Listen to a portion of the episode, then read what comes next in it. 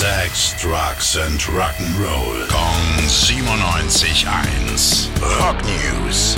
Moin Basti, lass uns kuscheln und sag uns, was es Neues gibt.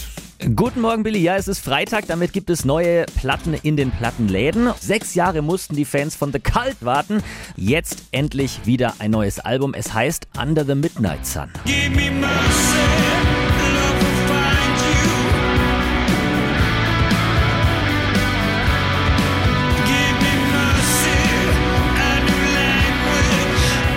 Ja, was sagt man da? Das ist Kult, ne? Von Kalt. Das ist richtig. Ähm, ein weiteres Highlight dürfte die neue Platte von Queensryche sein. Wow. Digital Noise Alliance. Mittlerweile schon das sage und schreibe 16. Studioalbum. Wahnsinn, ne? In den 90ern tierisch angesagt. Boah, Queensryche. Rainbows,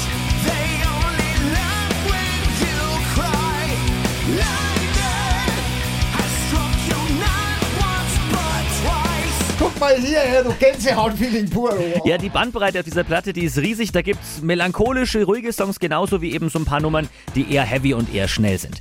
Außerdem gibt's Neues für alle Post-Grunge-Fans. Bush, die gibt's auch schon seit zwölf Jahren und die haben jetzt ihr neues Album The Art of Survival am Start. Heavy is the ocean,